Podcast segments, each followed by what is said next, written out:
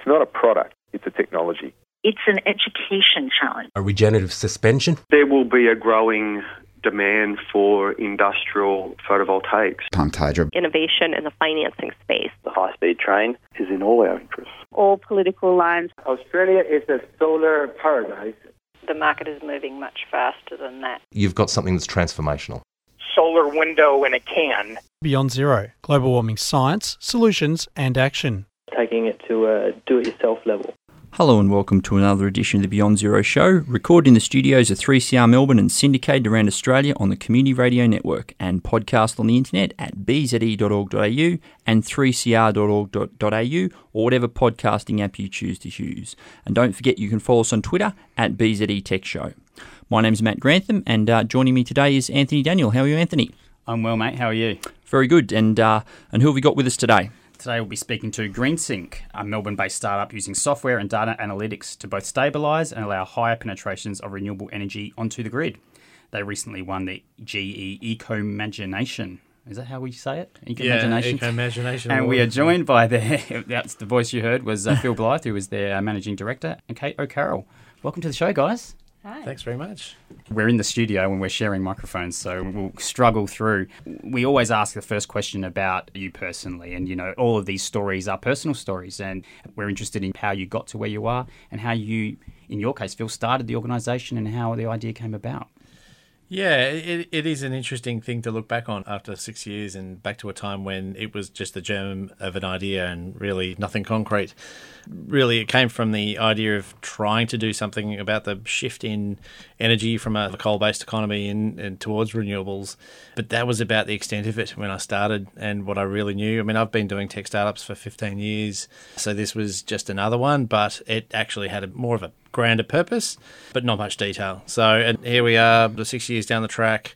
We're now working with most of the utilities, probably you know over 50% of the utilities around the country, solving real problems, working with renewables and helping integrate more renewables into the grid and coming up against new and, and challenging problems around what happens when you actually start pushing the, the grid to new limits. So in that history, it's been really the a development over time with the end goal of understanding where we had to get to and problem solving and hiring people like Kate, who's, who's with us today, uh, you know, our engineering team, technology teams, really sort of clubbing a whole multidisciplinary group of people together to understand how we actually solve some of these complex integration problems. Some of those um, early punk bands in the UK, like, but they didn't know how to play their instruments, and then they became big deals. So, so you're very similar to the startup story, from what I can gather. Before we get into your business itself and your place in it, we want to speak a bit about how these things are all integrating. And there was a great article on Renew Economy this week that spoke about the death of baseload and how there are some people who are pretty significant in the industry saying it was really just a concept that was necessary and convenient for the fossil fuel world, but doesn't necessarily fit in this world. Can you tell us how and why this concept of baseload is, is less applicable today than it was, say, 10, 20 years ago? I, I potentially wouldn't necessarily agree with the, the fact that you know baseload is dead and you know okay. we're, we're, in a new genre. I think the inevitability of COP21 and, and where we're going as a planet means that even the large utilities now are writing off these assets and saying that they're no longer going to be part of the future. That's the reality, right? Is that the globe is, is heading on a course where they know that the mix of fossil fuel versus renewables will change. Now, actually, it's much harder to manage a grid that's made up of renewables. It's much, much harder. Uh, baseload's are the simplest concept ever, right? You just switch on the coal generator, shove coal into it, and just keep it going all day and night and don't turn it on or off that's pretty easy compared to a whole bunch of renewables that some go when the wind blows, some go when the sun shines, and a whole bunch of little mini storage things that are pushing and pulling to make things balance out. I mean, it's a much, much more complicated problem. But it's the problem that we have to actually contend with as we move to a high penetration renewable economy. So you have that situation where in the past the demand may have fluctuated, but at least the supply was pretty constant, so you could plan around that. We're now in a world where both are going to be fluctuating, so you need to plan to be able to to meet those. That's uh, right, yeah, and it's just much more volatile.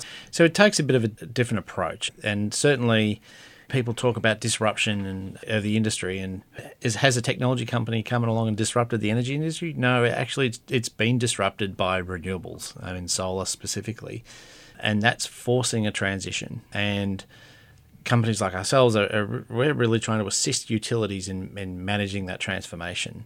It's a centralized energy system today, and in literally even within ten years, it has to be major shift has to occur to uh, enable people to be controlling things at, at the edge of the grid at a in a sort of distributed capacity as opposed. You, have spoken about the fact that yeah, it wasn't technology, it was renewables. But have you ever done the thought experiment on how renewables could potentially be brought into the grid without these information technologies that we've that have developed over the past couple of decades? Yeah. Um, it's, it's, interesting. The smart grid concept, so the golden fallacy, has been around for about 10 or 15 years.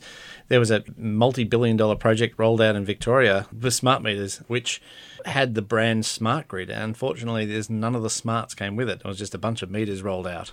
What we're really facing now is we've actually got to use that information and that whole digital world you mentioned to control things in a much more fine grained way to actually realize a shift in mm. allowing renewables in.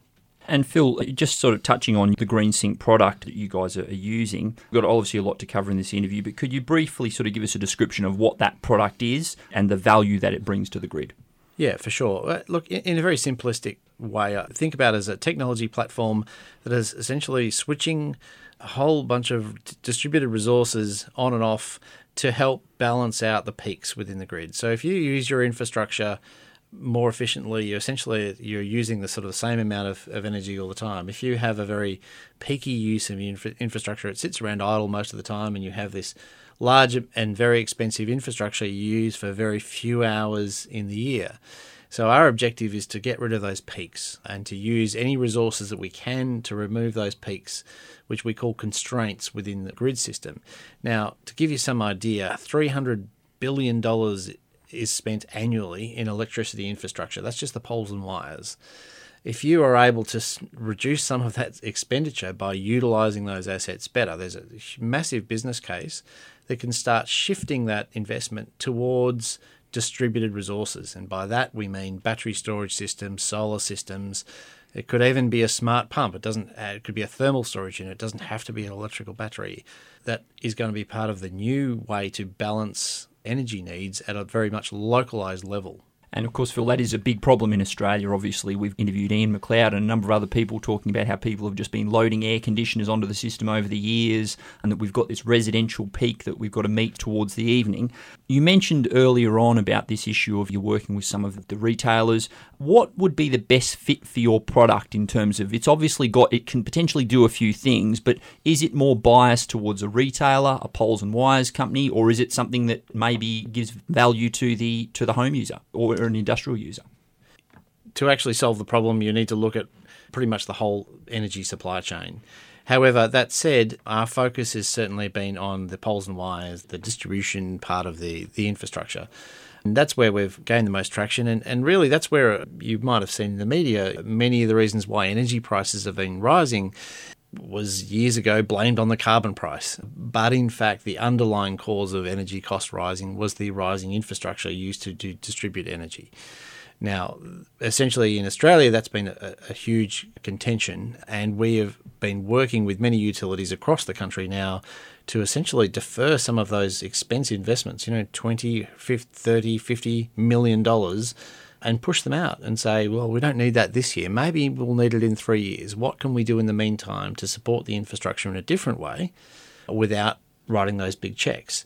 Now, if you look forward 10, 20 years and you're thinking about making a, a $50 million investment in infrastructure, you'd have to think twice. You'd have to question is that a good investment decision in this current climate? In a climate where we're forecasting increased penetration of solar, increased penetration of batteries, does it make sense to invest in the traditional infrastructure?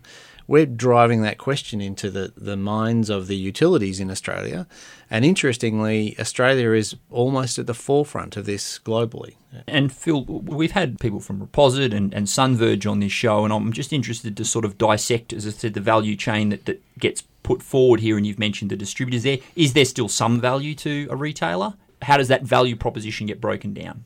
Yeah, yeah. Uh, look, without yeah. getting without too, yeah, too, too, detailed, too, too, complex. I mean, look, battery storage is part of the things that we deal with, and we're doing a number of projects. Kate will probably be able to elaborate, but probably over 50% of our projects involve battery storage today, where a year ago they didn't. Right. But we're focused on solving the problem, which is an infrastructure investment. That's where the money starts to flow from, right? So we're trying to prevent unnecessary spend on that traditional infrastructure so that we can look to guide investment into these other types of resources. So battery storage forms part of the solution, your reposits, your Sunverge. Yep. Now with retailers there is also some value to those same assets in the energy in the wholesale markets, particularly in the generation side, which is rather than running a peaker plant uh, a gas peaker plant for a period which is quite expensive to run, and in fact, to build a new one, why not use these same resources that you're putting in place to essentially save on some of the generation infrastructure that you would otherwise spend that money on. But I mean, I just wanted to come in there and say a lot of advantage there for the generator that we can see. But one of the issues that we've discussed on this show in terms of the incentives that exist for the distributor, where they effectively lock in their profit by spending on infrastructure. Mm. So if you come to them and say, you won't have to spend on infrastructure, you're effectively saying, well, you're not going to make any profit. So, how do you deal with the politics inside these distributors that actually want to spend more money? Because that's how they make money by convincing government to, to give them all this money to build more poles and wires. Yeah, and, that, and that's a really interesting thing to look through the history since we began. And when we started talking to utilities about this, you mentioned Ian McLeod, and Ergon was one of our first customers up in Queensland, but nobody else would want to answer our phone calls. It was pretty much business as usual. Uh, hey, you guys are just a blip on the radar, and thanks very much, but no thanks. And to today, where this is now a core part of pretty much most utilities' forward-facing strategies in how to deal with battery storage, how to, deal, to, to deal with these problems. But probably the the big inflection that um, Anthony, that you that you mentioned is the fact that the regulatory environment now has matured to the point where it realizes that they have to have a mechanism to promote the, this industry. So, in fact, there's now regulatory requirements that they go out to tender on large investments, and they need to evaluate the the cost benefit trade off of investing in traditional infrastructure versus investing in this new types of infrastructure, and that's where we're being successful now in the market. That's interesting to say. Well, we're on the Beyond Zero show and we're speaking to two guys from GreenSync, and I, I, think this might be the great opportunity to bring you into the discussion, Kate, because we haven't heard from you yet. And I'll ask you the same question that, that we asked Phil early on, and just about your own personal history and how you found yourself in this industry. Yeah, so I actually studied architecture and environmental sustainable design.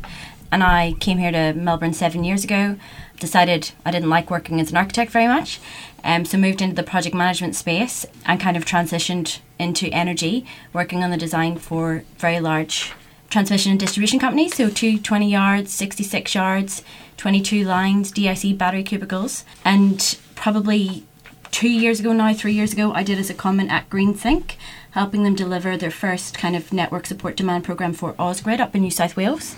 And then they invited me to come back and join them about two years ago. So yeah, it's my background. Fantastic. And maybe we can transition and talk about a, project you're working on in the northern suburbs and a microgrid project, a, a virtual microgrid. Can you first maybe tell us what a microgrid is for those of us who don't know? Yeah. So essentially, customers are taking back control and setting up their own private distribution networks to reduce their connection charges. And within that as well, they can have distributed energy resources. So they can enable renewables, storage, embedded generation. And basically, it's about optimally balancing the load to ensure lowest cost of electricity for the network owner and operator. Do they sit completely apart from the rest of the grid, or are they, or are, do they still have a connection of some kind? They can do, but mostly they're grid connected. So you, you do get microgrids that connect off grid effectively, but right. what the projects that we encounter do tend to have a grid connection, but can act off grid as well if, if required to. Okay. So, for example, communities that maybe are at the end of a long radial line, um, car hits a pole, they get a blackout for two days or something like that. They might have to act independently, but there'll still be that grid restore at some point. Okay, yeah. great, thank you. And, and Kate, uh, Arena, who are one of the funders of this project, said they were keen to explore the logistical, regulatory, and financial challenges uh, in adopting microgrids in existing suburbs. So, uh, given that the project you're involved in, let's first start off with the logistical. Okay, so basically, this is the microgrid with Moreland Energy Foundation. The logistical aspects are it's new technology, so we're having to liaise with hardware manufacturers.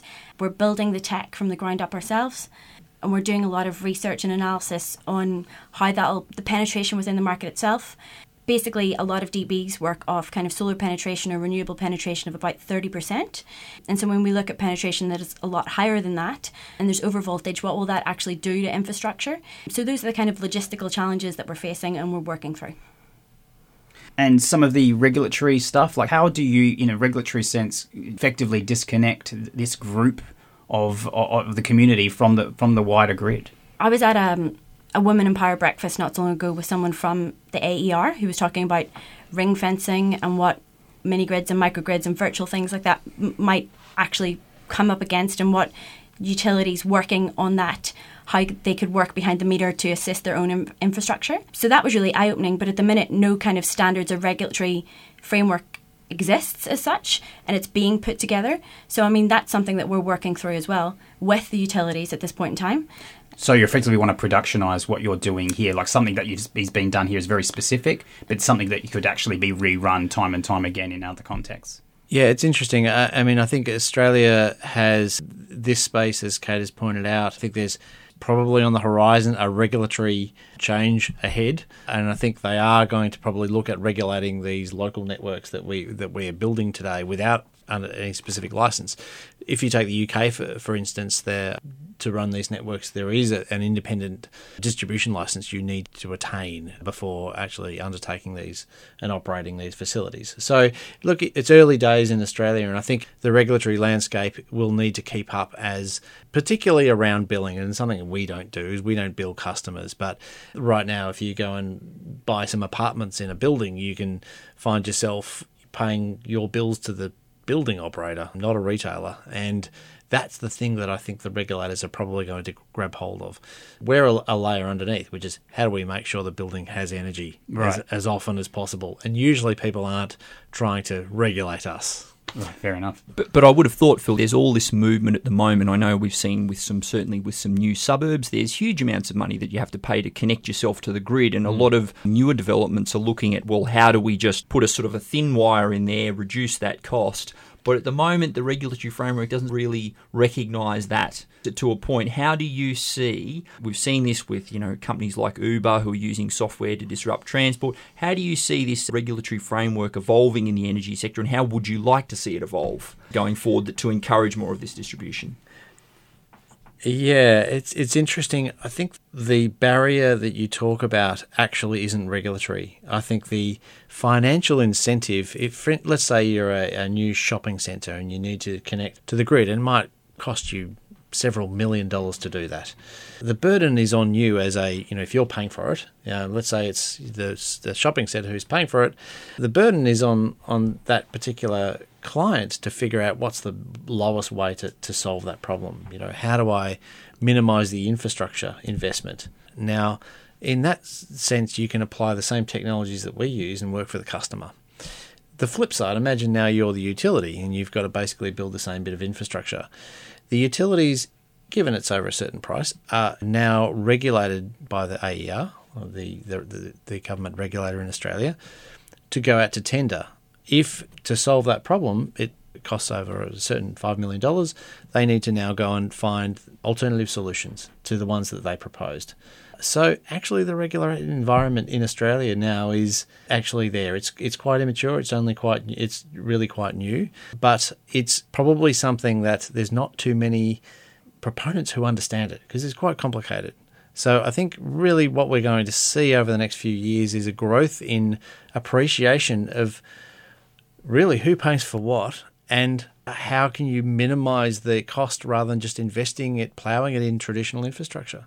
I'm hearing all this stuff, and there must be a lot of stakeholder management that you guys do. I mean, I know that's the term that gets bandied around a lot, but you've got a new uh, somebody wants to start a open a, a shopping center, somebody who's obviously the grid, and you're having to balance these these various incentives. How deep do you go, Kate, when you're planning something like this? If, I can imagine in a shopping centre, okay, there's guys that just need lights and air conditioning, mm-hmm. but then there may be some places that are just using ridiculous amounts of energy. They may want to use gas. And how deep do you get in thinking about the demand profile and the demand volume in solving these problems and then how do you then communicate that back to all the stakeholders and, and make good decisions? Yeah so we actually look at previous electrical consumption data put it into our software product, analyze it against weather data. We have electrical engineering audits. We get our electrical engineers out in site. We interrogate all the infrastructure and assets. We speak to the facilities managers.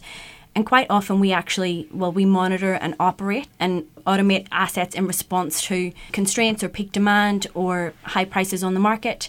So we learn a lot about the infrastructure and consistently we're forever learning on site effectively. We go into quite a lot of detail and we're consistently learning about new facilities. So, some of our other projects, we've got some mini grids in kind of alpine locations, we've got some five mini grid projects that we're embarking on here in Victoria, each and every one you learn something new. So. And what is the difference between a mini grid and a microgrid? it's effectively the same. I think it's just my terminology. I'm swapping them. I think I think iPod Mini and iPod Nano. I think that's just like something yeah. like that.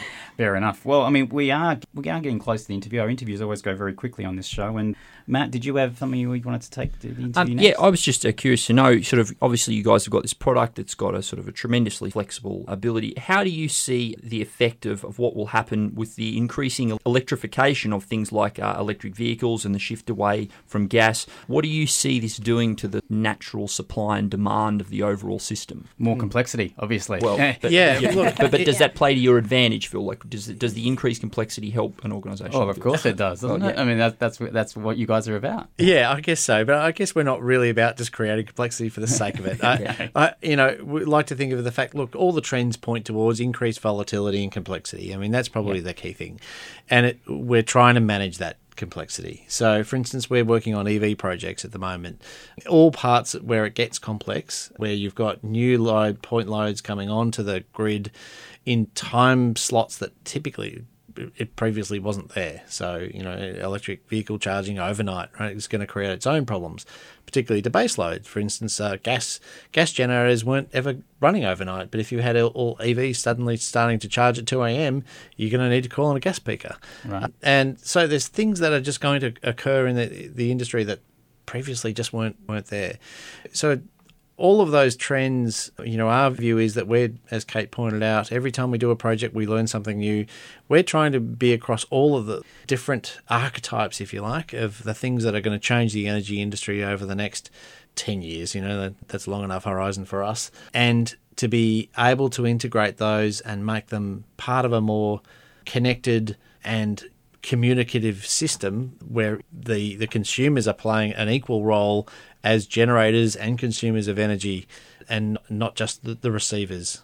And when you say that learning, how does that manifest? Is it just, oh, this is how we do projects, this is the kind of profile of the project? But software and, and those kinds of approaches are about effectively putting intelligence into practice and effectively putting what you've learned and productionizing it as we spoke about earlier. So how do you learn things that you do when you implement a project, but also how do you actually then feed things into into software for, for, for future projects? Yeah, everything in this day and age is software. We have hardware products, but increasingly uh, the demands on it is for them to act as a piece of software at the end of a, at the end of our infrastructure that runs locally we have essentially a cloud based infrastructure that we run out of multiple data centers.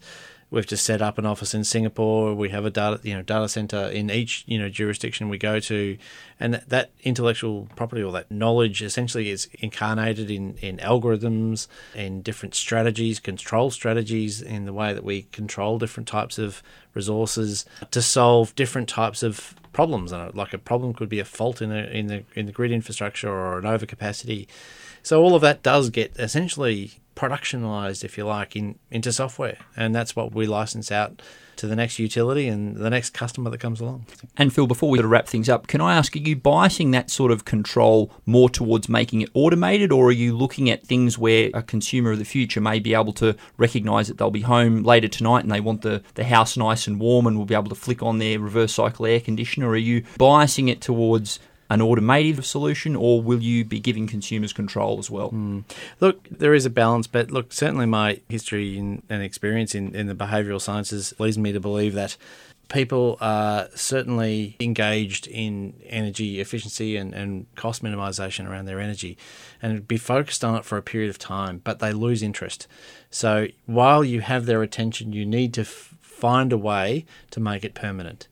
And automation is the best way to make sure that something gets up, has longevity.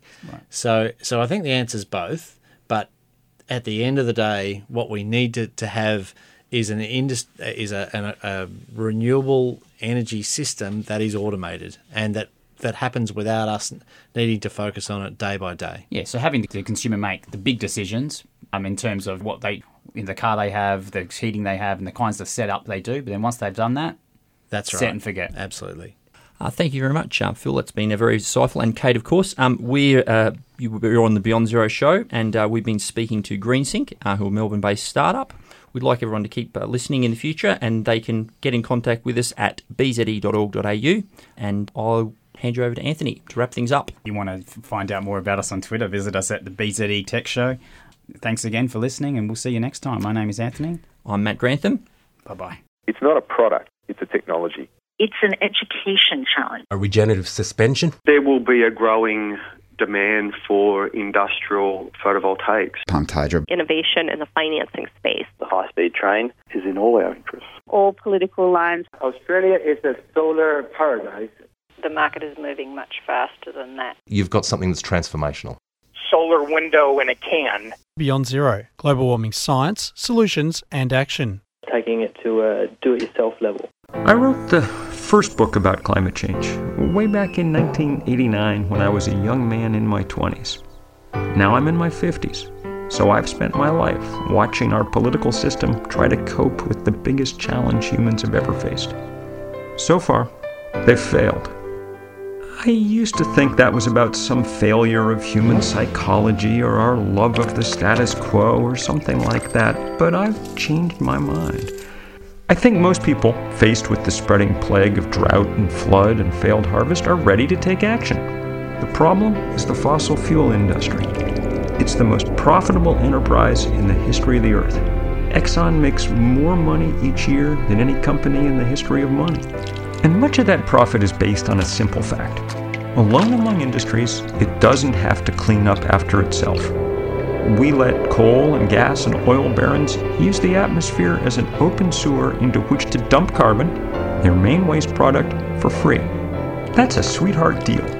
Imagine you owned a restaurant and the city let you shovel your waste into the center of the street each night instead of paying for it to be carted away. You'd make more profit too. But soon the streets would be overrun with toxins and trash. Well, that's what's going on in our atmosphere right now. Every sensible economist has said that we should force the fossil fuel industry to pay for the damage carbon creates. But it hasn't happened because this industry of polluters is able to pervert our democracy with endless campaign contributions and lobbying money. I mean, our politicians should be forced to wear decals on their suits like NASCAR drivers. And here's the thing uh, we're not the radicals. We want a world a little bit like the one we were born into. Oil companies are the radical ones. They're willing to alter the chemical composition of the atmosphere in order to make more money. They've already run the carbon level in the atmosphere well past the safe line, 350 parts per million. Now they're trying for a world that, uh, well, it'll jeopardize the future of most living things. Does that seem right to you? So, this is our challenge for the years ahead. If we can break their power, then the planet has a future. I don't know that we can. They are the ones with all the money. So we need to find other currencies, like passion, spirit, creativity. Sometimes we're going to have to put our bodies on the line and get arrested. It's the fight of our time, maybe the fight of all time. and we should all be honored to be a small part of it. Help ensure that our planet is protected for all future generations. Go to 350.org and join the fight today.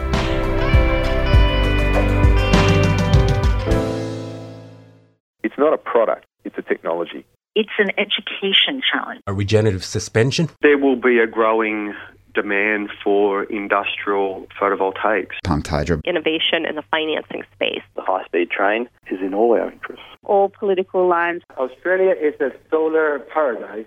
The market is moving much faster than that. You've got something that's transformational. Solar window in a can. Beyond Zero Global Warming Science, Solutions and Action.